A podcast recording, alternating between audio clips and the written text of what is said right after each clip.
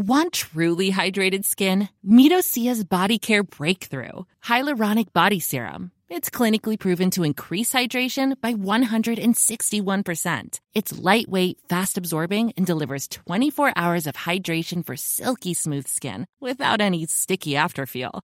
Treat your skin to clean vegan skincare from Osea. Get 10% off your first order with code SUMMER at OseaMalibu.com. That's O S E A Malibu.com code SUMMER.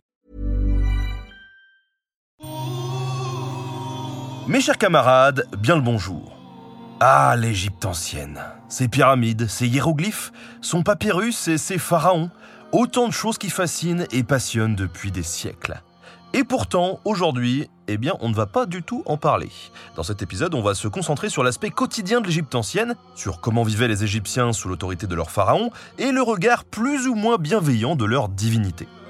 Alimentation, artisanat, agriculture, pour une fois, on va détourner le regard des grands monuments et jeter un œil vers celles et ceux sans qui ils n'auraient pu exister.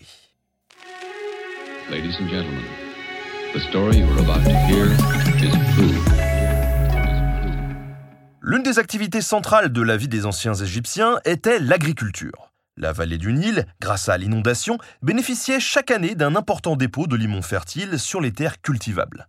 C'est pourquoi très tôt, des populations nomades s'installent sur les rives du fleuve jusqu'à se sédentariser et prospérer, notamment grâce à l'agriculture et à l'élevage. La crue du Nil, qui ne se produit plus aujourd'hui à cause de la construction du haut barrage d'Assouan et de la déviation du cours du fleuve, était d'une importance capitale pour le calendrier égyptien. À tel point que c'est d'ailleurs l'arrivée de l'inondation qui, à l'origine, marquait le début de la nouvelle année, conjointement à certains phénomènes astronomiques. D'ailleurs, en égyptien, le mot seket signifiait à la fois champ ou pâturage, mais aussi marécage, désignant ainsi les terres recouvertes de limon. Ce limon de couleur noire a d'ailleurs donné son nom à l'Égypte, qui durant l'Antiquité s'appelait Kémet, littéralement la terre noire. Le travail des champs commence avec la préparation du terrain. Celui-ci est labouré à l'aide de charrues tirées par des bœufs, puis les mottes de terre sont détruites à l'aide de houes, sorte de pioches en bois et en métal. Si vous jouez à Minecraft, vous savez de quoi je parle. Après le labour viennent les semailles. Les grains sont alors jetés au sol, puis enfoncés dans la terre par le passage de bœufs et de moutons qui piétinent le tout. Les principales céréales cultivées en Égypte ancienne étaient l'orge et le blé. Ces deux céréales, comme on le verra par la suite, étaient employées pour la fabrication du pain et de la bière, les deux produits majeurs de l'alimentation des anciens Égyptiens. Lors de la moisson, les paysans commencent par récolter le lin, qui servira par la suite à confectionner des vêtements, mais aussi des bandelettes destinées à la momification les graines de lin, qui étaient également utilisées en médecine. Puis les céréales elles-mêmes sont récoltées. Pour moissonner, les travailleurs empoignent plusieurs tiges ensemble et les coupent à l'aide d'une faucille. Les tiges ainsi coupées sont regroupées en larges gerbes, placées dans de grands sacs, eux-mêmes disposés sur le dos des ânes, qui les portent jusqu'à l'endroit où les céréales vont être traitées. Ce traitement débute avec un dépiquage, c'est-à-dire un processus destiné à séparer les grains du reste de la plante, la paille. Et pour ce faire, les Égyptiens faisaient piétiner les bottes de céréales par des bœufs et des ânes, puis triaient le résultat pour bien séparer les grains à l'aide de petites balayettes et de tamis. Un travail de titan, principalement réalisé par les femmes, alors que les autres tâches sont essentiellement masculines. Le grain, une fois récupéré, est stocké dans les greniers, sorte de hauts sur lesquels est inscrit le nom de la céréale conservée à l'intérieur. Tout était bien évidemment inscrit sur des registres par des scribes au service de l'administration centrale afin que les taxes et les impôts puissent être calculés et prélevés en fonction de la récolte, ce qui permettait aussi de connaître les stocks disponibles dans telle ou telle province et de savoir si le pays faisait face à une année plutôt faste ou plutôt maigre. La paille, pour sa part, était regroupée en grandes meules dans lesquelles les paysans pouvaient piocher pour nourrir le bétail d'élevage. En parallèle du travail des champs, l'élevage était une des activités majeures des paysans égyptiens, et ce, dès l'époque préhistorique. Les cheptels, c'est-à-dire les groupes d'animaux gérés par l'homme, étaient d'abord de taille modeste et ont progressivement grossi jusqu'à faire de l'élevage un rouage essentiel de l'économie et de l'alimentation de l'ancienne Égypte. Les Égyptiens élevaient principalement des bovins, des vaches, des taureaux, des bœufs de diverses espèces, mais aussi des moutons et des chèvres. Il existait également des élevages d'oiseaux qui permettaient de garnir les tables de volailles en complément de celles capturées durant la chasse. D'ailleurs, le gavage des oies existait déjà en Égypte ancienne. Les gars du sud-ouest de la France n'ont pas l'exclusivité de la recette. hein. On possède même des cas de gavage de grues et la représentation d'un homme en train de gaver une hyène. Oui, une hyène. Donc non seulement les mecs avaient des élevages de hyènes, mais en plus, ils les gavaient comme des canards. Normal. En dehors de ces espèces domestiques et des cas un peu spéciaux dont je viens de parler, les Égyptiens élevaient, en plus petite quantité, des animaux que l'on trouvait principalement hors de la vallée du Nil, comme des gazelles, des oryx ou encore des ibex avec leurs cornes circulaires. Bref, c'est tout un bestiaire qui est passé entre les mains expertes des éleveurs égyptiens, même si les bovins et les moutons représentaient la majeure partie de celui-ci. De manière générale, les animaux étaient élevés en plein air dans de grands pâturages. Mais ils pouvaient, à la nuit tombée, être placés dans des étables. Les volailles prenaient, elles, place dans de grands enclos, agrémentés de mares où les espèces aquatiques pouvaient barboter. On possède de nombreuses représentations où les bêtes mangent leur paille ou leur grain, copulent et mettent bas, où les vaches sont traitées par les éleveurs, etc. Ces représentations égyptiennes sont pleines de vie, ce qui n'est pas anodin puisqu'on les retrouve principalement dans des tombes. Cette imagerie participe alors à la régénération du défunt et à l'exposition d'une vie idéale à laquelle il aura la chance de goûter si tous les rituels funéraires sont accomplis. Comme pour les récoltes, les troupeaux étaient recensés, chaque bête de bétail étant consignée dans des registres, de même que les quantités de nourriture qui leur étaient données. Et on n'avait pas intérêt de frauder parce que les punitions pouvaient parfois être assez corsées. L'élevage était en tout cas si important que le berger est devenu l'archétype du bon gardien, de la personne qui surveille, à la fois dans la vie de tous les jours, mais aussi dans la littérature et dans la mythologie. D'ailleurs, le hiéroglyphe du berger est utilisé pour noter le mot saou, qui signifie littéralement surveiller ou prendre garde. Mais il ne faut pas oublier que les animaux d'élevage étaient pour la plupart destinés à être mangés, notamment par les Égyptiens les plus riches qui pouvaient s'offrir de la viande. Et ce funeste sort était le même que celui des animaux capturés via la chasse et la pêche. La pêche, justement, parlons-en. Y a-t-il beaucoup de marins d'eau douce sur le Nil? La pêche se pratiquait principalement dans le Nil et dans les zones marécageuses suffisamment profondes pour accueillir des poissons. Il se pratiquait soit au harpon, soit au filet, soit à la ligne avec des hameçons et des appâts. Les pêcheurs, debout ou agenouillés dans des barques en papyrus, tenaient alors leur ligne à la main et la plongeaient dans l'eau jusqu'à ce qu'un poisson y morde. Et de nos jours, on fait toujours plus ou moins pareil. Enfin, pour la pêche artisanale, hein, je ne parle pas des chalutiers qui raclent le fond des océans en déchirant tout sur leur passage. Les espèces de poissons capturés dans les filets des pêcheurs sont présentées en grand nombre et avec une diversité considérable. Tilapia, mulet, perche du Nil, barbeau, tétrodon, poisson-chat, anguille et j'en passe. Le Nil est un incroyable vivier dans lequel les Égyptiens n'hésitent pas à piocher. En dehors des poissons, ils abattaient aussi parfois des hippopotames ou des crocodiles, quand ce n'était pas l'inverse. Une fois pêchés, certains poissons sont éventrés et vidés directement sur la berge avant d'être mis à sécher. Les œufs des femelles peuvent parfois être retirés pour préparer diverses spécialités, comme la poutargue. De nos jours, la poutargue est un truc de riche, un petit peu comme le caviar, et honnêtement, quand je vois les photos, ça me fait moyen rêver. D'autant quand on sait que les mulets, dont les œufs qui servent à faire la poutargue sont issus, sont victimes de la surpêche de façon assez importante. Voilà, ça c'était juste pour l'information. Maintenant, on peut parler de la chasse. Dans les marécages et sur les rives du Nil, la chasse visait en premier lieu les centaines d'oiseaux qui vivaient là ou qui survolaient le territoire. Les chasseurs utilisaient notamment des bâtons de jet, des sortes de pseudo-boomerangs, mais aussi des filets qu'ils tendaient au sol pour prendre au piège les oiseaux un petit peu trop curieux. Comme pour les poissons, la diversité d'espèces est assez remarquable. Des oies, des canards, des martins pêcheurs, des grues, des huppes, des butors, des hérons et bien d'autres. De quoi remplir un guide ornithologique en une seule partie de chasse. La chasse aux oiseaux et la pêche étaient deux activités pratiquées en parallèle, au même endroit et à des moments équivalents. D'ailleurs, le mot oie désigne à la fois les pêcheurs et les oiseleurs, ce qui montre bien la proximité entre les deux pratiques. Enfin, il existe également tout un pan de la chasse qui se déroulait dans le désert, à l'extérieur de la vallée du Nil. Ce ne sont pas alors des oiseaux qui sont capturés, mais différents quadrupèdes comme les gazelles, les oryx, les daims, les lions ou encore les hyènes, pour ne citer que ces espèces-là. Ces animaux pouvaient être chassés pour leur viande, très prestigieuse et recherchée, mais également pour le simple plaisir des Égyptiens les plus riches qui les gardaient en captivité et valorisaient ainsi leur statut social. Pratique que l'on retrouve encore aujourd'hui dans certains pays, où les gars se déplacent en Porsche avec leur lion de compagnie. Les chasseurs qui s'aventuraient hors de la vallée s'équipaient de bâtons, de lassos et d'arcs avec lesquels ils capturaient ou abattaient leur proie. Ils étaient également accompagnés de chiens, principalement des lévriers, qui traquaient et épuisaient la cible avant la capture. Il existe même un hiéroglyphe montrant un chasseur avec son chien qu'il tient au bout d'une laisse. Il a aussi pu arriver, notamment durant l'Ancien Empire, que des hyènes soient utilisées en plus des chiens.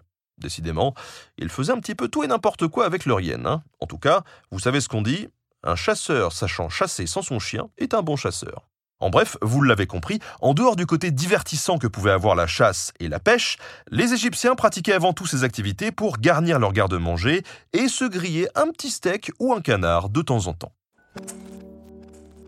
On vient de le voir, les anciens Égyptiens pratiquaient volontiers la chasse et l'élevage. Pourtant, la viande et la boucherie en général n'occupaient qu'une petite partie de leur alimentation. En effet, seuls les plus riches pouvaient se permettre d'inclure à leur repas une volaille ou encore mieux, une pièce de bœuf. La viande bovine était particulièrement prisée, la possession et la consommation de bœuf comme d'importants signes de richesse. L'abattage de bœuf et de taureaux sacrificiels était également l'un des rituels principaux du culte funéraire, les scènes de boucherie possédant une haute valeur symbolique. Les autres types de viande, notamment celle du mouton et du porc, étaient également consommés par les Égyptiens. Contrairement à ce que l'on lit parfois, il n'y avait pas de tabou alimentaire particulier vis-à-vis du porc. Mais, à l'inverse de la viande bovine et des volailles, les chèvres et les cochons étaient plutôt mangés par des catégories de population moins aisées. Ces viandes étaient de moindre qualité et l'élevage de ces bêtes était moins coûteux.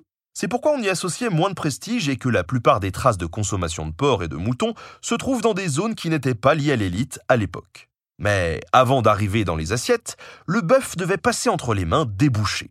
Et comment faisait-il? Eh bien, je vais vous le dire. Les bouchers ligotent la bête au cou et aux pattes afin qu'elle ne puisse pas se débattre durant l'opération. Puis, on renverse le bœuf et on le vide de son sang afin d'éviter que celui-ci ne pourrisse la viande. C'est là que des sortes de vétérinaires interviennent et qu'après avoir senti le sang, ils déclarent si l'animal est pur ou non. Les pattes avant sont découpées en premier, car c'est là que les Égyptiens plaçaient la puissance de l'animal, et cette patte, appelée kepesh, était supposée accueillir la force vitale de la bête et fut associée au fil du temps à plusieurs autres symboles, notamment en contexte funéraire. Après la patte, c'est le cœur qui est retiré, avant que les bouchers ne dépaissent le bœuf pour que les tanneurs produisent du cuir. Enfin, tout le reste est découpé et consommé. Les pattes arrière, les côtes, les viscères, comme le foie et la rate. Une fois les bovins débités et les volailles plumées, la viande pouvait être conservée en saumure, grillée, rôtie ou cuite dans de grandes marmites. Mais comme je l'ai déjà souligné, la viande est loin de représenter l'essentiel de l'alimentation des anciens Égyptiens, qu'ils soient riches ou pauvres. Les deux aliments principaux durant toute l'époque pharaonique étaient le pain et la bière, deux produits issus directement de la culture céréalière. Toutes les classes sociales en consommaient, et le duo pain-bière représentait également une part très importante des offrandes aux dieux et aux défunts. Les hiéroglyphes du pain et de la cruche de bière sont même devenus très tôt des signes génériques désignant toutes sortes de nourritures liquides et solides. Pour fabriquer le pain, les grains étaient séparés de leur enveloppe dans de grands mortiers. Puis des femmes broyaient ces mêmes grains sur de larges pierres pour obtenir de la farine. Cette technique s'est perfectionnée au fil du temps et s'est progressivement automatisée avec l'aide de meules actionnées par la force de différents animaux le principal défaut de l'utilisation de la pierre pour moudre les grains étant que de petits fragments peuvent s'ajouter à la farine et ainsi occasionner d'importants problèmes dentaires que l'on a observés sur certaines momies. Et peut-être que vous avez déjà expérimenté cette douleur absolument atroce en croquant un truc très dur qui ne devait pas se trouver dans ce que vous mangiez. Ça fait mal et ce n'est pas vraiment très agréable. Eh bien là, on peut supposer que pour les anciens Égyptiens, c'était assez fréquent. La pâte à pain était confectionnée dans de grands pétrins à base de farine et d'eau, puis elle était versée dans des moules que l'on plaçait au four pour la cuire. Les pains pouvaient alors prendre différentes formes selon le moule, plus ou moins haut, plus ou moins plat, et ainsi de suite. Pour la bière, tout commence avec une pâte semblable à celle du pain, à la différence que les grains étaient d'abord fermentés dans des jarres. Et si le pain était plutôt confectionné à partir de la farine de blé, la bière était pour sa part issue de grains d'orge. Après la fabrication de la pâte, des boulangers faisaient cuire de petits pâtons qui étaient ensuite plongés dans de l'eau que certains textes décrivent comme de l'eau sucrée. Puis des brasseurs mélangeaient le tout jusqu'à obtenir une sorte de purée, qui était filtrée pour ôter les impuretés, et enfin versée dans de grandes jarres scellées dans lesquelles la bière allait être conservée et distribuée. Vous vous en doutez, la bière égyptienne ne ressemblait pas vraiment à celle que l'on boit aujourd'hui. D'après les textes de l'époque et les expériences réalisées de nos jours par des chercheurs, la bière égyptienne était probablement un liquide épais plus ou moins fort selon la durée de fermentation, mais plutôt douce dans l'ensemble. Les Égyptiens en consommaient donc tous les jours, la préférant même parfois à l'eau qui n'était pas toujours pure et pouvait transmettre différentes maladies ce qui ne les empêchait pas de se mettre la tête à l'envers de temps en temps. Hein. Et si la bière ne suffisait pas, une bonne rasade de vin, justement, pouvait accélérer le processus, parce qu'ils en avaient aussi. Et bien sûr, à consommer avec modération. Comme la bière, le vin est attesté en Égypte ancienne dès les plus hautes époques. La vigne étant cultivée en parallèle d'autres fruits et légumes comme les dattes, les figues, les salades ou encore les oignons. À l'image de la viande, c'était avant tout les Égyptiens les plus riches qui pouvaient s'offrir du vin, aussi bien pour leur alimentation quotidienne que pour les offrandes aux défunts. Tout commençait avec la culture de la vigne, dont le ramassage des grappes était réalisé par des hommes et des femmes, voire parfois par quelques enfants. Les grains étaient ensuite déposés dans des paniers avant d'être amassés dans de profondes cuves où elles étaient foulées avec les pieds. Le jus ainsi obtenu coulait dans des baquets que l'on disposait dans des lieux dédiés à la fermentation. Pour ne rien manquer de ce jus, les grains écrasés étaient disposés, après le foulage, dans de grands sacs fixés sur des bâtons que l'on tordait pour presser le raisin au maximum. Enfin, après la fermentation, le vin était versé dans des jarres, comme la bière, jarres qui étaient ensuite scellées pour ne pas surfermenter le tout ou risquer que le vin ne tourne. Tous les produits dont je viens de parler, avant d'être consommés, étaient soit donnés aux travailleurs comme rémunération, soit vendus au marché. Enfin, quand je dis vendu, je devrais dire plutôt échangé, car il n'y avait pas de monnaie en Égypte ancienne et donc pas de système financier à proprement parler. Il y avait des marchands de pain, de bière, de fruits et légumes, de poissons, mais également de vêtements, de bijoux ou encore d'outils pour ne citer que. De manière générale, lorsque vous vouliez acquérir quelque chose au marché, il fallait proposer aux marchands des biens d'une valeur qui était considérée comme équivalente. Par exemple, certaines représentations nous montrent un acheteur proposant des sandales ou un plein panier de légumes contre un collier de perles. Idem avec un poisson qu'un client échange contre des oignons. C'est assez chouette quand on y pense, mais je ne suis pas sûr que ça fonctionne encore aujourd'hui. Enfin, vous pouvez toujours tenter le coup la prochaine fois que vous allez au marché, proposer des chaussures contre des aubergines ou une côte de bœuf. On ne sait jamais. Bref, dans la vie, on l'a vu, il n'y a pas que la bouffe.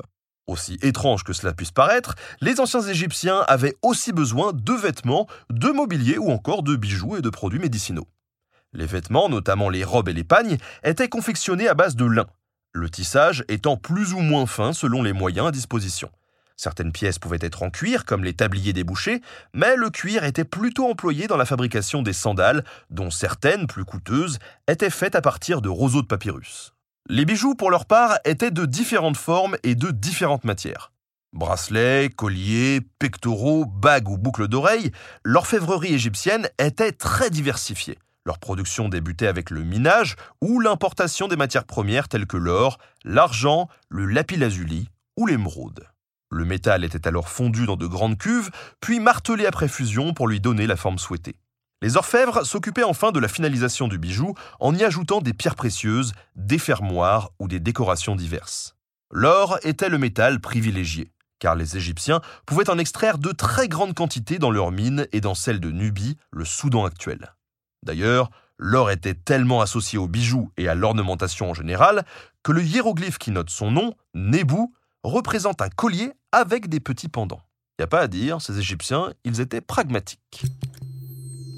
Difficile de parler de tous les aspects de la vie quotidienne en un seul podcast, tant les sources et les vestiges laissés par les anciens Égyptiens sont nombreux. Architecture, vie religieuse, navigation, il reste encore pas mal de sujets à traiter et on y reviendra peut-être un jour dans l'émission.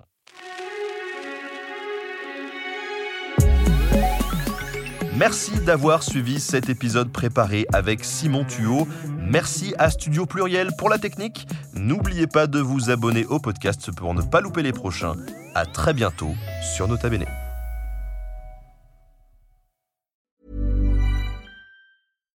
Deserves the best, and there's no better place to shop for Mother's Day than Whole Foods Market. They're your destination for unbeatable savings, from premium gifts to show-stopping flowers and irresistible desserts. Start by saving 33% with Prime on all body care and candles. Then get a 15-stem bunch of tulips for just $9.99 each with Prime. Round out Mom's menu with festive rosé, irresistible berry chantilly cake, and more special treats. Come celebrate Mother's Day at Whole Foods Market.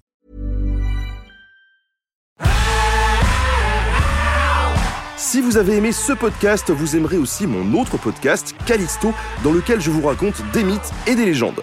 En attendant que vous nous suiviez sur Castbox, Apple Podcast, Podcast Addict ou toute autre plateforme qui propose cette fonction, n'hésitez pas à vous abonner. Vous pouvez même nous laisser une note et, soyons fous, un petit commentaire, je le lirai avec plaisir.